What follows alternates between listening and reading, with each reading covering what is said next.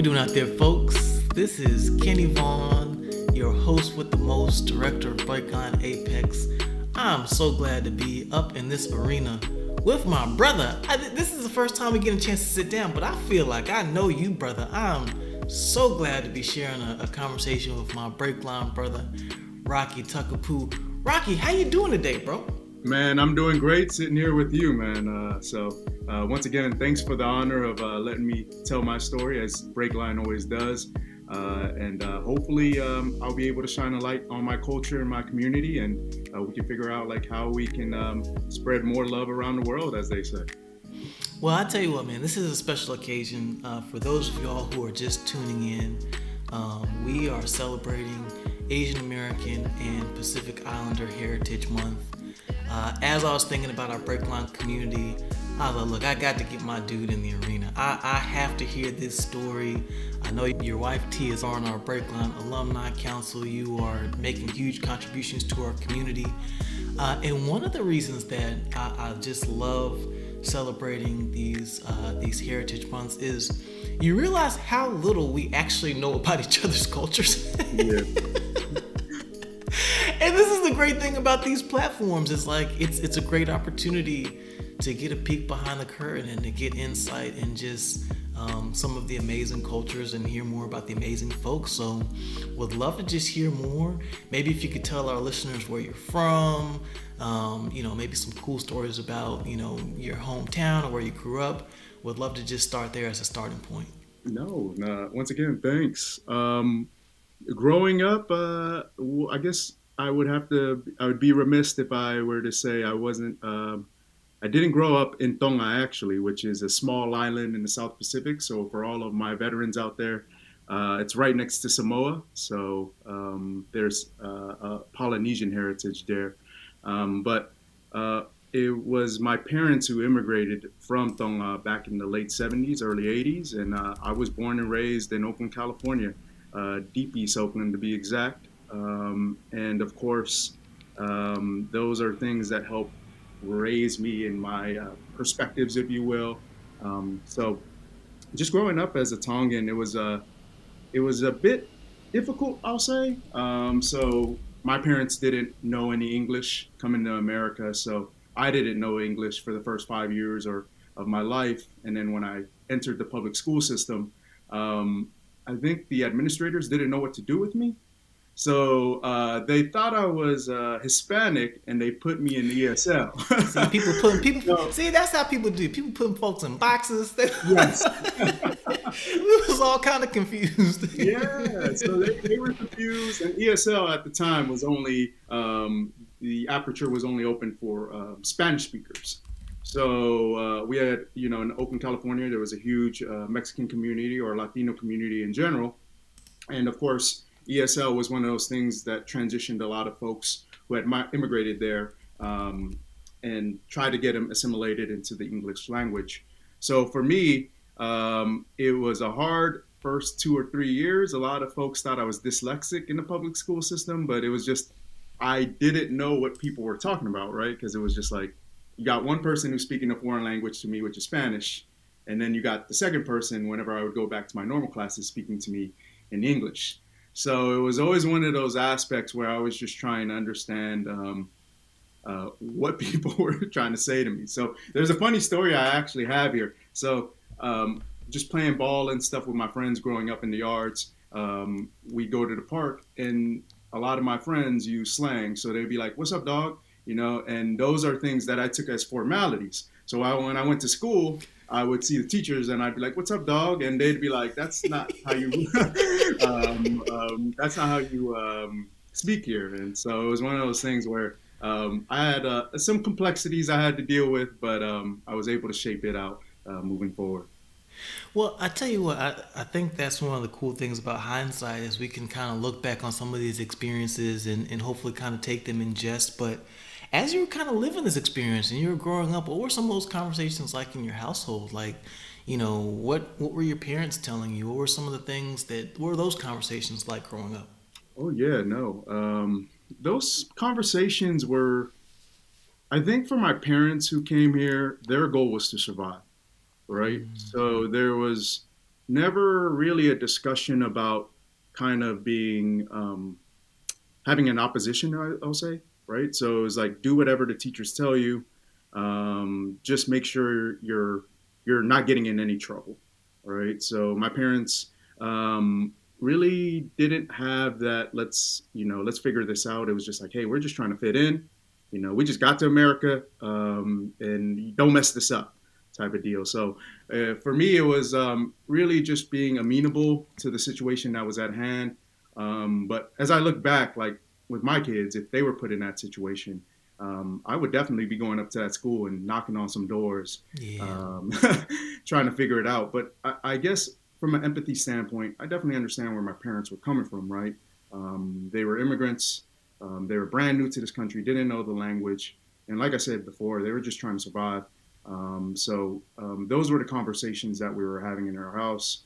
and it was more of how can we fit in and not be, I guess, vocal in our opposition to certain things, and just accept whatever uh, came to, came our way.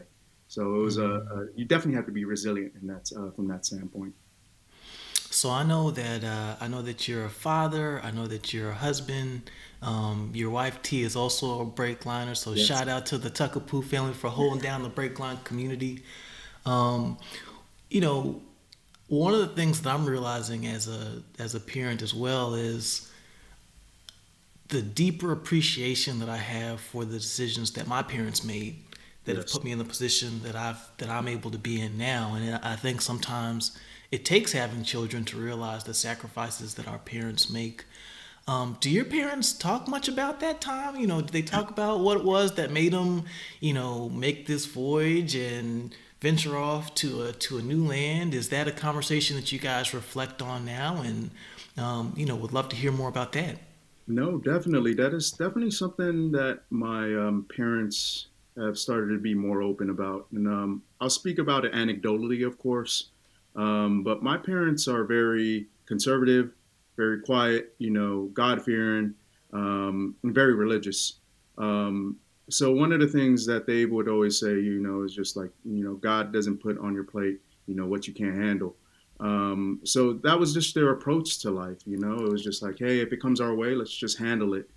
Um, one of the negative aspects I'll say to that is we just never talked about stuff. You know, we never did mm. feedbacks. You know, like if I stepped out of line uh, and my father disciplined me, you know, there was never a feedback loop, right? it was just mm-hmm. like you went about your way. Um, and I think that was just part of the culture at the time. Um, what I'm starting to see now, especially with like the younger generations of Pacific Islanders, is they're starting to express themselves more, right? Um, and especially for us growing up in Oakland, California, um, you you were definitely going to express yourself if something went. Oh yeah, for, for those, for those of y'all who haven't been to Oakland, Oakland exactly. is a, is a very expressive kind of place. You know, it's uh, there's a whole lot of culture going on in Oakland, exactly. California. If you if you don't know your history, so yeah, just leave no, it at that. Definitely, definitely, and that was one of the things uh, uh, as as a as a kid growing up who got to take advantage of things like free breakfast because of the Black Panthers and understanding the history uh, behind that. It was one of those things where I always lived in between multiple worlds, as I say, you know, um, just growing up with my friends and the culture they brought in. And I'm not only talking about, you know, people like we lived in a predominantly black and Hispanic area. Um, but there was also other diverse cultures there uh, as well. It's like there was a huge Filipino community starting to um, come through. Um, there was also segments of the Latino population coming through, like you know friends from Guatemala, Honduras. Um, so it was really trying to figure out like how can I express my culture, you know, like sharing food, sharing stories, finding a lot of commonalities too, right? Like we were all family oriented uh, in one way or another, and then of course trying to deal with certain um, issues that were around us, right? Like I'm not gonna paint a, a beautiful picture of Oakland, California. We had our realities, right? Um, gangs, um, drugs, things like that. Um, but one of the things that I, I, always look back on, and it's primarily um, around my family, was I was fortunate to have a culture um, that provided enough structure where I may have not been the best kid, but I had enough um, to realize that hey, these things are wrong, and uh, I have a family support system for me to, to to bounce back once I started to realize those things. And we can probably chat about that more as I go into my transition from going into gangs and whatnot, um, and then of course joining the military at some point in time.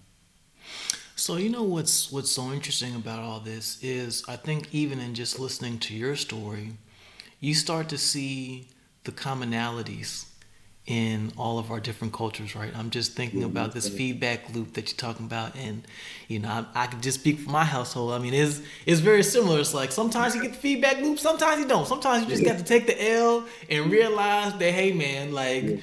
Mom and dad know best, and you ain't gonna question that.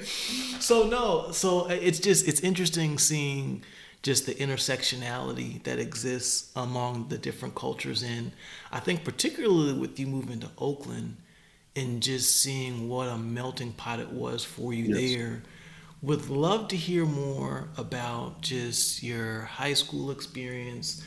I know that you ended up transitioning into the Air Force. What was like the genesis of, of that decision?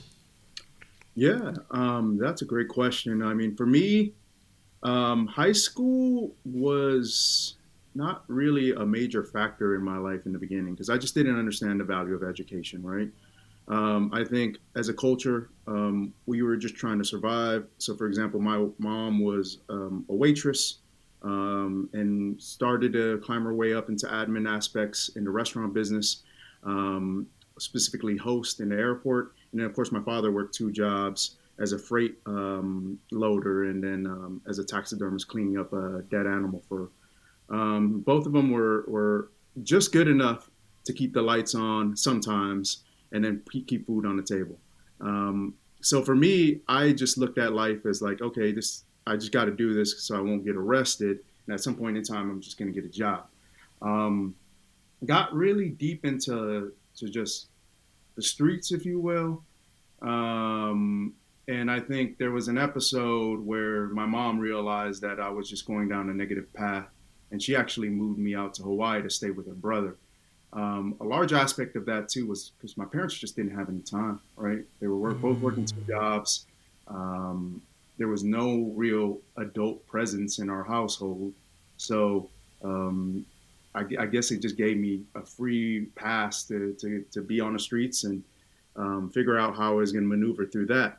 Um, fortunately, my uncle, um, and this is part of our culture as well, um, took me in and said, "Hey, you know, um, there are certain aspects that I want you to see out of life," and uh, he gave me a lot of work ethic that helped me to transition into the military, and of course, get exposed to things that I had never been exposed to um, if I didn't join the military.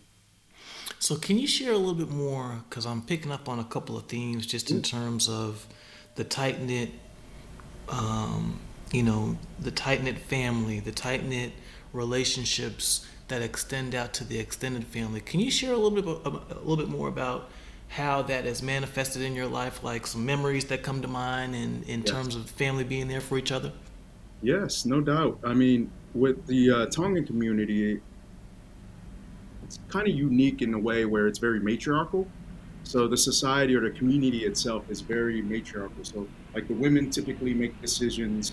Uh, the women are held in certain regards um, our cultural traditions. So for example, we do a lot of dances, like cultural dances, in order to represent our families in um, certain milestones of your life, like when you're getting married, you're graduating school, et cetera, et cetera. Um, and then, of course, during those things, you're giving out tithes, right? Tithes to ensure that, like, hey, um, as our representation from our family to yours, we're going to um, give you um, this, um, whether a resource, whether it be money. Back in the islands, it was like food, um, um, like working on their yards, et cetera, et cetera. and those are typically distributed to the head of the household, who's usually the matriarch. So that was something that I just thought was natural. And then, uh, of course, as I started assimilating to the uh, American culture and just. He other... said, "What the world going on over here?" Yeah, yeah. I started to see it was more patriarchal than matriarchal, right? So, um, with that being said, like my mom, once she made the choice, it was kind of one of those things where um, my uncle, whether he wants to admit it or not, he had to take me in, right?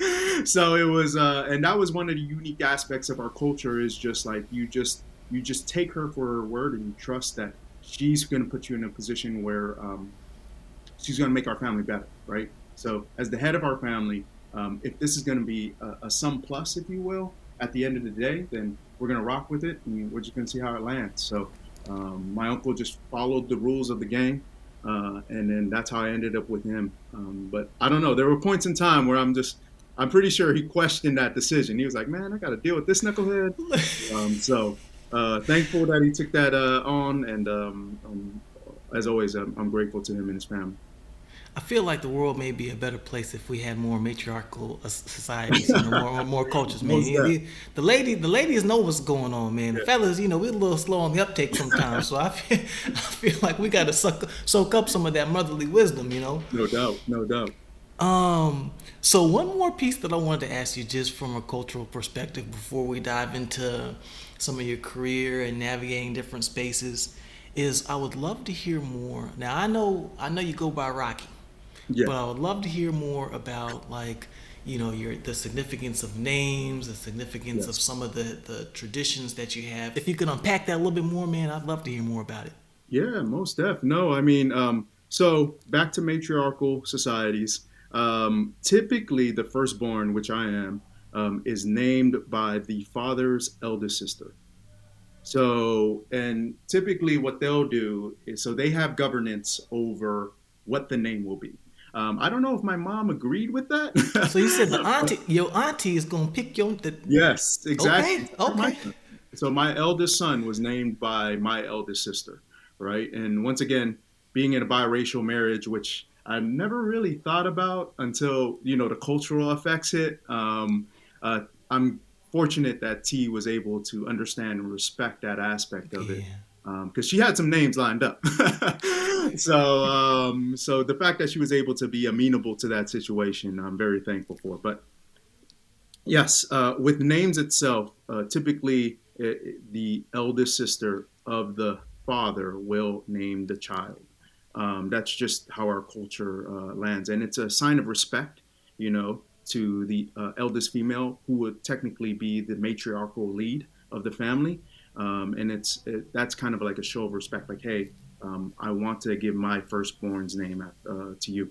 Um, and then the names itself, they the way Tongans look at it is, if they name you after a certain person, which I'm named after uh, my grandpa, they're hoping that you take on the characteristics of that person, mm. right? So you'll hear that a lot, um, like oh, like my youngest son, for example, he's named after um, my um, his grandfather on Tee side, and of course my youngest brother.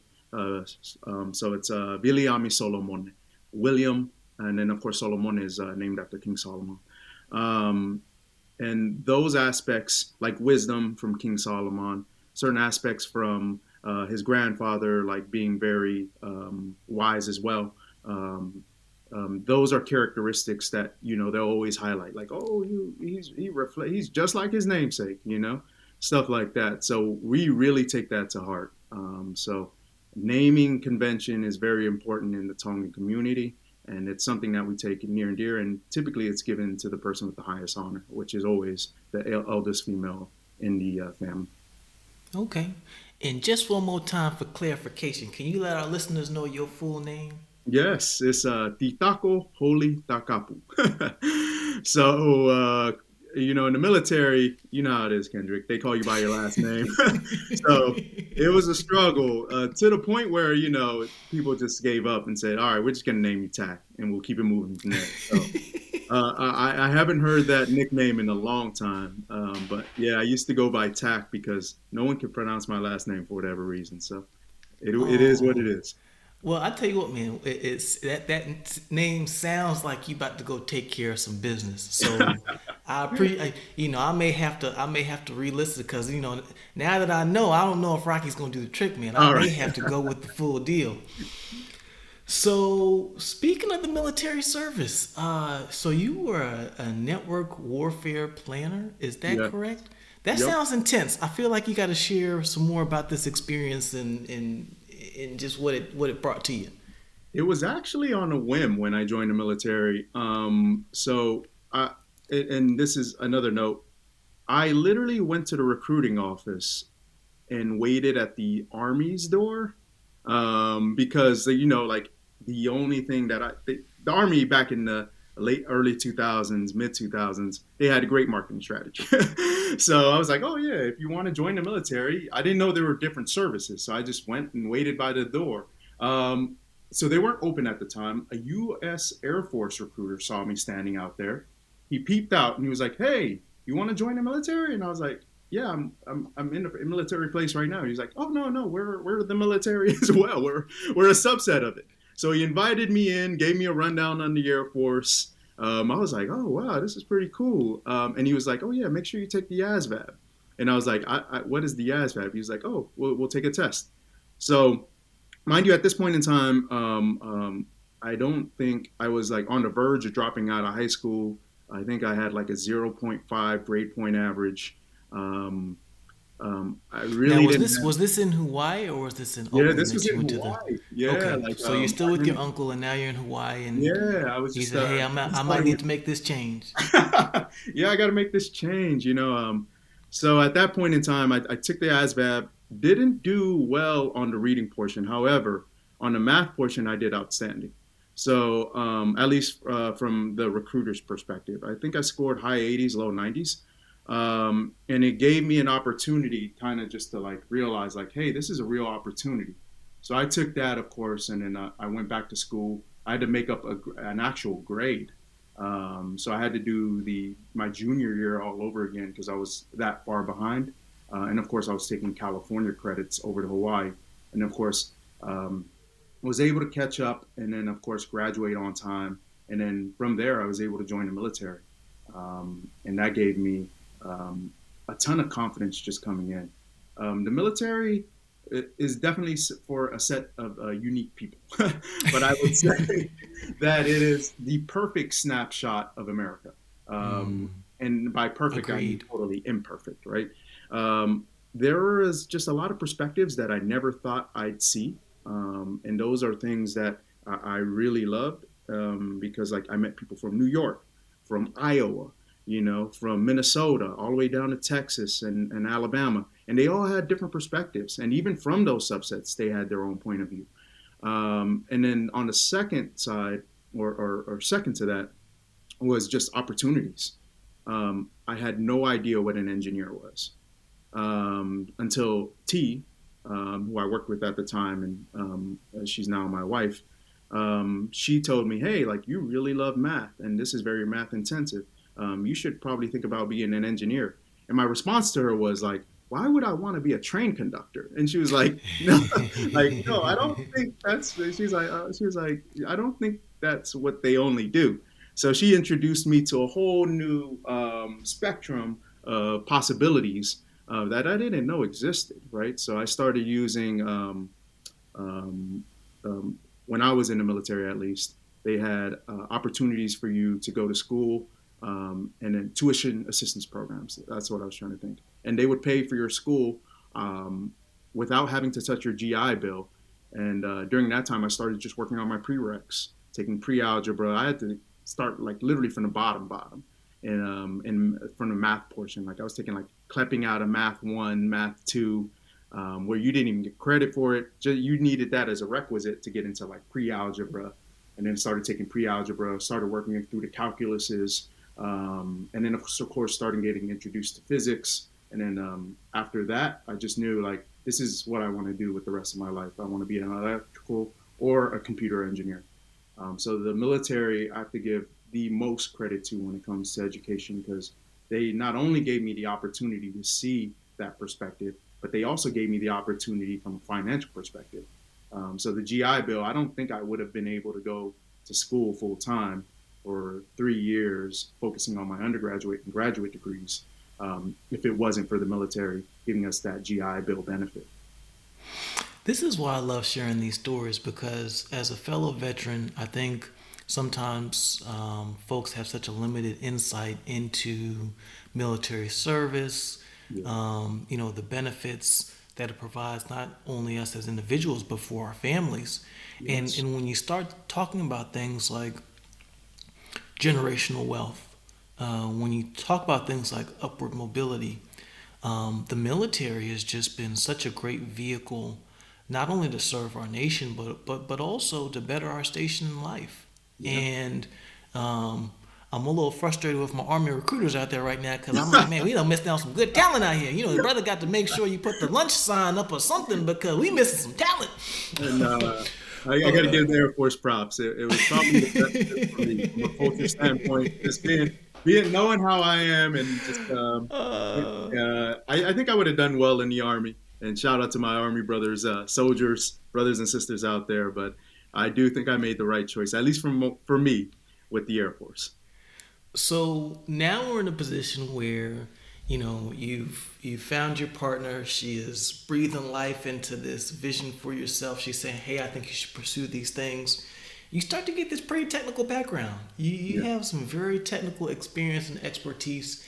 Can you share a little bit more about your journey post military? Yes, definitely. And this is definitely something that I hope all Pacific Islanders here from a um, transitioning from just like, where do I go from here?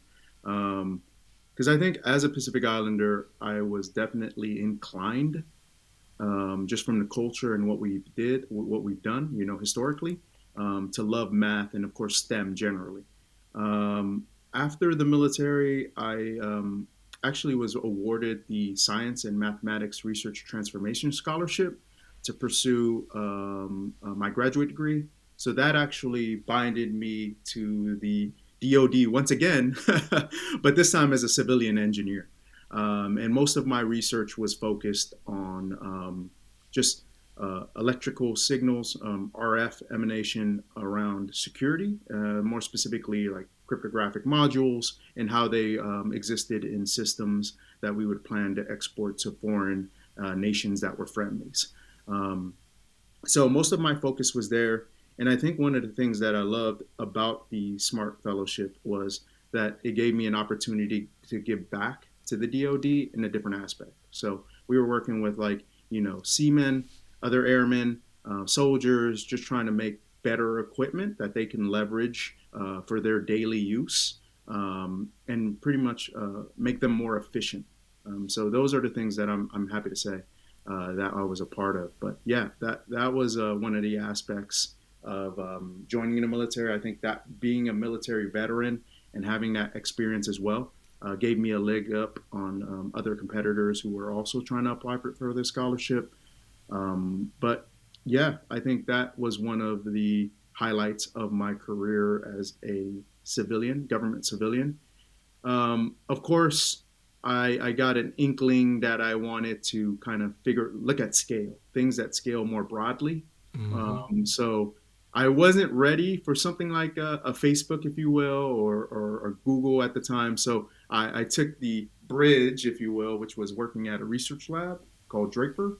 Um, it used to be part of MIT um, as an instrumentation lab named after Charles Stark Draper, um, but um, they vested uh, in the 70s. And that was probably one of the points in my career where I had uh, a great manager or a great leader, uh, Sarah Leeper, like I, I, to this point, I, I want to flag that I'd never really had as an engineer a, a leader who was a female. So having a female as an engineering lead and just seeing the breadth of experience she had from business to operations to the technical side, and then the amount of depth she had in each space. Um, and then just seeing like hearing and then being able to commiserate with her because as an underrepresented uh, minority herself, she had stories of like where she had to claw and fight her way into certain positions, uh, specifically as a, a VP of uh, one of the top research labs in the country.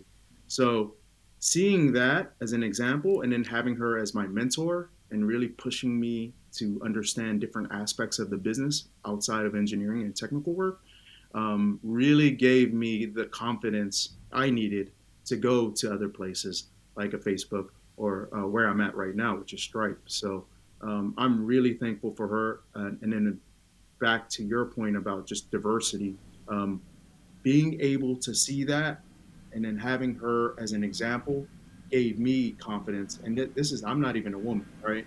Um, but as an underrepresented minority and seeing like the trials and tribulations she had to go through, uh, it gave me the confidence to, to push through um, any obstacles uh, that was in my path. So I'm, I'm glad that you that you share that experience because one of the things that I'd love to hear more about is is the pivot into the tech industry. And I know you mentioned wanting to work in areas of scale, um, had a chance to work at Facebook. Could you just share more about you know how you made that pivot? Um, you know the the impact that you know Breakline potentially had on that experience, and then if we could bring it all the way around and and share what your experience has been as a Pacific Islander in the tech industry. Yeah, no doubt. I mean, to begin with the pivot, there really isn't a pivot, in my opinion, without Breakline. mm. um, so I think Breakline was that true catalyst um, for me to a have the confidence to join tech, and then B, refactor a lot of my resume to kind of align with the signals that tech was looking for. Um, because if you had seen my resume before uh, Lauren Fall got to it, and then of course um, Casey um, in our discussions, and then of course Alexandra with her storytelling, like it was I'm not gonna lie, it was trash, right? Like it just didn't align with what they were looking for. It was like polish. You need a little polish. Yeah, the, the the, the foundation was there. Just need a little yeah. polish. yeah, and unfortunately, this was before you got there, Kendrick. Um, I wish I got to just go through when you were there, but you're here now, so that's great. Um, but yeah, at the time, like I just didn't know any of the like I don't have any family members in tech at that time. I didn't have I didn't know any other Pacific Islanders in tech at that time, um, and I didn't know any of my extended network in that uh, community at that time. Um, so they really gave me the download on like, hey, this is how you want to present yourself. Um, don't wear a suit and tie in an interview, and don't be too stiff. This is how you want to um, um, approach it, right? Um, be presentable, but like you're not applying for a government role. also like be able to match the nomenclature your um, uh, from your experience to what they're looking for. So for example i was using terms like um, managed program managed um, um this aspect for an admiral right? And they would flip that and say okay you, you can definitely leverage the program management aspect of it but uh, like call it out as an executive because that's technically what a flag officer would be um, mm-hmm. in uh, or a senior officer would be in the military. And i was like oh yeah. So they really gave me the insights. And of course they start they even broke it down all the way to negotiations right? Like hey you're gonna be offered this. A you got to make sure it, it, it's amenable to what you're looking for. But then b if it's not here's how you want to approach it right? Um, so they gave me a bunch of levers and buttons that i can push in order to figure out um, how I can get the compensation that I was felt was fair for me and my family. Um, and of course, those uh, sessions were amazing. And then another thing they did too was like I had multiple offers, so they gave me a great funnel. And then once I got those offers, they actually sat down with me. Bethany sat down with me and she said like, "What's right for you and your family?" It wasn't an aspect of like, "Hey, is the compensation um, what you're looking for? Like, is the most money?" Her factor and her driving factor was is it right for your family right like, mm. is the location right you feel like this company fits for you are you going to get what you're seeking for out of this? And i really respected that and I, to this day i remember that conversation. Um, and then ultimately uh, what it was able uh, what i was able to gather from breakline as i transitioned into facebook was just the breakline community right? So once i joined my team at facebook there was like six breakliners already there. And then of course out beyond Facebook or beyond my my, my uh, group at Facebook, there was like probably 70 breakliners at the time that I I, I knew um, at, um, that was at Facebook. And even as I started my job search internally at Facebook, um, I got a lot of help from former breakliners who were in other organizations. Um, so that was amazing. And then um, just discussing like um, just how I wanted to move forward. They they gave me insights on like, hey, take a look at this company. I know this individual at that company who's also a former Breakliner or who was presenting at this brake breakline presentation. So it just the the amount of dividends that I've gotten from Breakline has been not only immense, but I think if I were to be um, if I if I could live forever, if you will, I think those dividends would be infinity because like it just continues to grow and grow and compound every day because there isn't a day where I don't meet a Breakliner or someone who's associated with brake Breakline, whether it's at Twitter, whether it's at my current company Stripe. When I onboarded, there was another individual who was also a former Breakliner, um, and he was like, "Hey, uh, you look familiar," and I was like, "Hey, you look familiar too," and he was like, "Yeah, I was in uh, the Breakline class, like uh, two classes before you when we were in person." So um, those are the things that um, Breakline has not only done for me, um, but has done for my family too, which is why I pressured Tee to go into the Mavens program when that opened up. And she had the same experience as me. And uh, ever since then, we've been just trying to um, push other viable candidates who are great and have great backgrounds. Um, it's just they're not aware of the opportunities that are there. And I think what Breakline does extremely well is highlight those opportunities and then align those opportunities with those folks' strength. So, yeah. Well, I, I tell you what, it means a lot to hear you say that because I think as I think about the Breakline community, you know, I had a mentor of mine share that the value of your network is is what you're willing to invest into it. So as I think about folks like yourself, like your wife Tee, who have poured so much into our Breakline community. I know your wife Tee is on our Breakline Alumni Council, and you all have done a tremendous amount of work to shape um, our community, uh, even to shape my specific role as the director of Apex. I know there was a lot of thought and a lot of wisdom that was poured into how we intentionally shape this this new vertical and how we shape an experience for the next generation of breakliners that are coming through and, and make it even better for them. So I just want to thank both of y'all because you all have been invaluable members um, in terms of helping us kind of shepherd in this next generation. So I'd be remiss if I didn't pause and, and say that. One last thing that I would love to ask you about is as you are navigating these spaces, um, how have you been able to continue to build community within the Pacific Islander um, network? Um, I know you know, it's like you mentioned at the beginning of the conversation, it's a little bit of a smaller network, but I would just love to hear how you've been able to build um, and help influence and shape experiences for within your community. No, definitely. I think there's definitely an ecosystem that we have to uh, think about here. Um, and it starts with those who are young, right? So my sister has a nonprofit called PIEFEST. It's Pacific Islanders uh, empowering for um, engineering, science, and technology. Um, and one of her goals are to just introduce Polynesians, or, or more specifically South Pacific Islanders, to tech, because um, a lot of folks in that community aren't aware um, that are there are great opportunities there. So her goal is to give people that toolbox, or just start them really young. And then, of course, as as they start to go through that timeline, if you will, one of the goals is to just sit down and mentor other young Polynesians or Pacific Islanders um, about you know how they can advance in tech if they're already in tech, and then of course how they can um, I guess increase their opportunities um, to land a position in tech. So um, I've been following up with folks um, who are, don't have certain credentials on their resume that would signal certain things, so they need to go back and kind of acquire certain tools. And there's other programs like Year Up, where uh, and Facebook sponsors this as well for a lot of underrepresented communities. Um, at least from what I've uh, learned in the Bay Area, I pushed my cousin through there because um, I was like, hey, this is a great opportunity for you to get an internship at uh, Facebook to some extent, and then of course build your toolbox. Um, and then of course uh, with Breakline as well, what I've tried to do, and I'm trying to figure out like how I can find more folks in the Pacific Islander community to get more of those tools, so I can transition them into Breakline, and then have you all um, try to find great opportunities that align with their strength.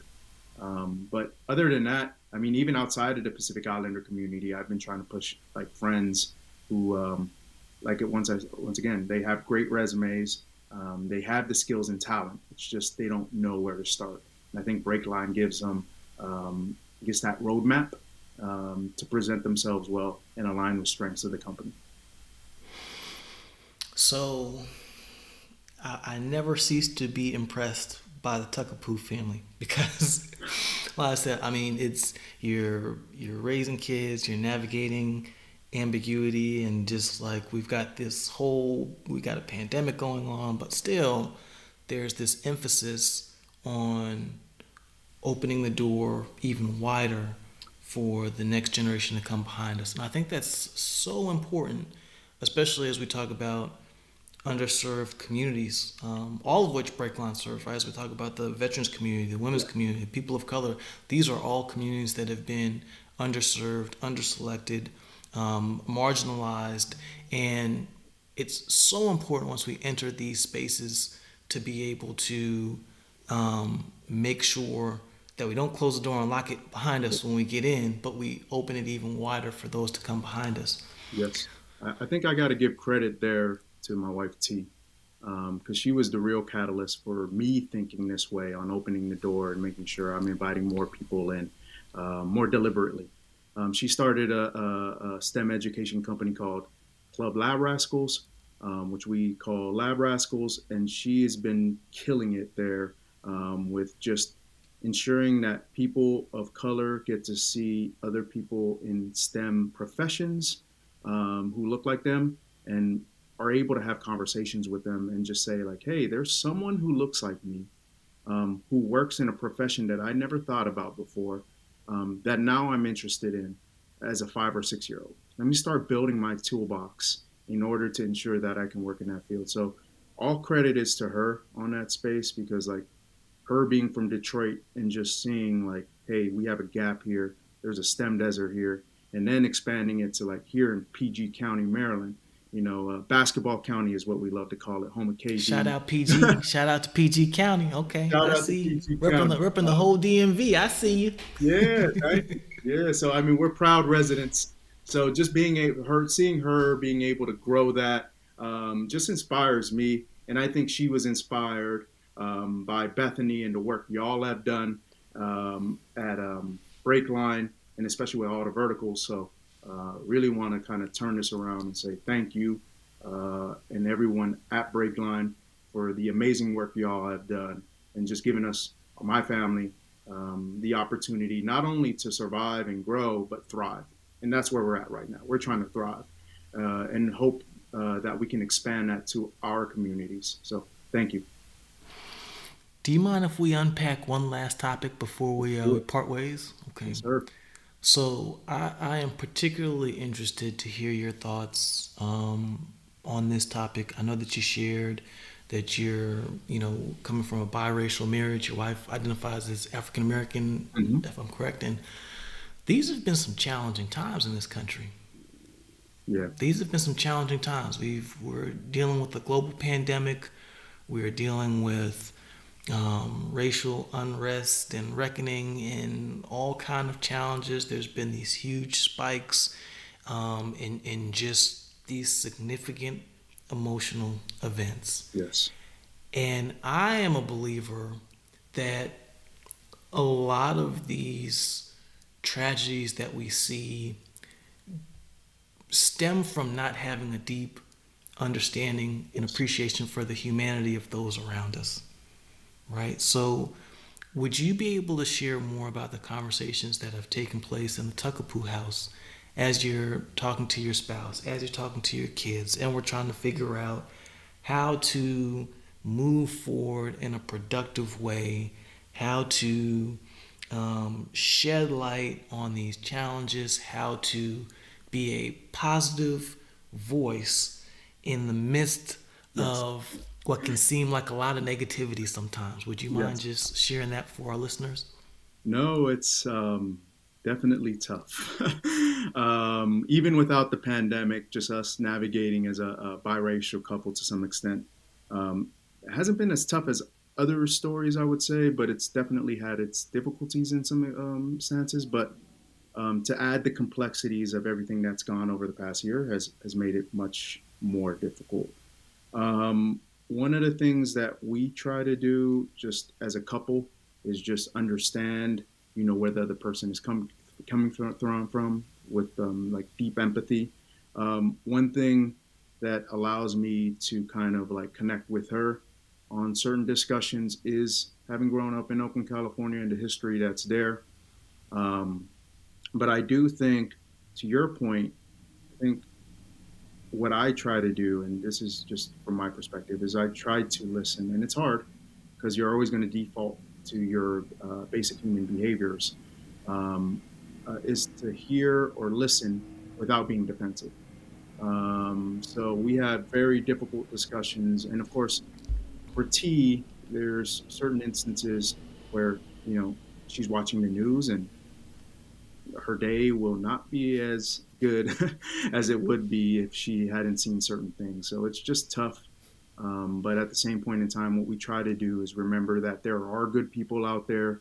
Um, we just have to keep progressing certain um, um, actions. So, so, for example, what you guys are doing with Apex, that's why Tee is always energized whenever she's talking to you. She's like, Yeah, I just talked to Kendrick. I love the fact that they're going in this direction. There's more participation increasing um, quarter over quarter in some cases. So those are the things that she tries to focus on is the positives while understanding that there are negatives that are surrounding us and then just being able to control our actions um, around that. But to be honest, what I've been trying to do is just support her as best as I can, try to listen, um, and then try to understand like how can we um, make changes, whether it be small or big, in our community. So, for example, um, last year um, we live in a predominantly black community here in PG County, um, and we never had a true like Juneteenth celebration. So we did a Juneteenth walk around our neighborhood, and it was a bit more difficult due to the pandemic. So we had to provide a lot of bleach. we had to make sure that, um, you know, we were um, uh, social distancing at that point in time, and, and, we were doing it on. We were walking around our neighborhood uh, with our signs, with other kids, with other, uh, other people from different communities, um, and we were able to have honest discussions on the changes that we wanted to see, not only in our community, hopefully in America. So that was a, just a good way for us to get things off our, our chest, if you will. Um, but yeah, I think there needs to be more of that. Um, and that's something as a family we try to navigate through on a daily, monthly, and even yearly basis. Hmm. And, and what I'm taking away from this is just the power of active listening to build deep empathy right? Listening without a, listening without having to formulate a response, just listening and being there as a sounding board, so deeply important during these times. Um, I don't know about you, but I'm gonna need a vacation after all this. So when, so when I make this when I make this trip over to Tonga, man, what, what we gonna do for the week while I'm out there, man? Can you can you tell me what we gonna do? Like, what, what's the spots we gonna hit up? Like, what do I need to eat? Like, what's yeah. what's gonna happen? Cause I'm gonna take you. You didn't offer, but I'm gonna take you up on your offer anyway. Yeah, no doubt, no doubt. you got the offer now. no doubt. What, I mean, what we gonna do? What we gonna do when we get out there? We're, we're gonna do a lot of things like um. So essentially, we'll go eat something called lu. Lu okay. is uh, uh, uh, one of our national dishes. It's pretty much, I want to say taro leaves, and of course, there's always like a meat in there, whether it be fish, uh, sheep, or lamb, or um, um, uh, chicken. And then of course, it's a uh, it's a nice concoction of like coconut milk, and then of course other uh, herbs and spices that they then roast in the ground, which was what we call umu. So we dig a hole in the ground, uh, surround it with lava rocks, uh, put banana leaves on top, and then just let it smoke, right, uh, for a few hours or, or, half a day in some cases overnight. So we'll do that. Uh, we'll probably hit up the beaches because you're never going to see uh, uh, as beautiful beaches because uh, they're pretty much untouched. so very natural, untouched, and of course, hopefully, uh, if we go in June to August, the blue whales come through there because of the warm waters. So maybe we can get some swimming in, and then of course, uh, at night we can always go watch the cultural dances that are always around. Um, and just have a good time, you know, spend time with family, introduce you to my thousand cousins, Ah, well, you, you, you, know, you know, I was going to ask. I was like, "It's going to be a family trip now." But yeah. when we get to the grown folks' time in the evening time, we can have some grown folks conversations and stuff definitely. too. So just make sure we can cover all the bases. Most definitely. well, I tell you what, man. In all honesty, brother, I appreciate you. Same. I do, man. I do. Um, not not just for hopping on and sharing your story with our listeners, but just on a personal level, man. I, I understand that we stand on the shoulders of the folks that came before us, and I know this this community is a new community. Um, we are we are small but mighty and growing by the day. Um, but but literally, um, it's because of folks like yourself, folks like your wife Tee, who have invested so much in our Breakline family, who continue to invest in our community, that we're able to do the things that we do. Um, thanks for peeling back the curtain on your culture and just giving us some additional insight. And uh, yeah, man, I'm just excited for y'all, man. I cannot wait to see what the next chapter holds in store for the Takapu family because I know it's gonna be bright. And uh, in all seriousness, man, you, you may have to start blocking off some reservations, man, because I think you're gonna have some visitors after this here uh, podcast drop to come check you out. So you got to start taking reservations now. Most definitely. uh, once again, just thanks for just always being real. You know what I'm saying? Like, uh, I think those are the things that I, I love about you, Kendrick. And of course, that's a true reflection of what Breakline community is. Like, I don't think I've ever had a conversation where you guys are not giving us the real deal, right? So, really appreciate that. And um, uh, thank you again. I, I'm at a loss for words right now. So, I appreciate you. Well, all right, folks. You done heard it here first in the Breakline Arena. We appreciate you tuning in. If you liked what you heard, go ahead and hit that like, that subscribe. If you really was feeling the vibe, go on and leave us a review so we can expand the audience and more importantly, share these impactful stories with our community. So, thank you so much once again, Rocky, for all of our listeners. We will do it all again next Tuesday. And thank you once again for your time. We are signing out from the Breakline HQ, wishing y'all all a blessed day.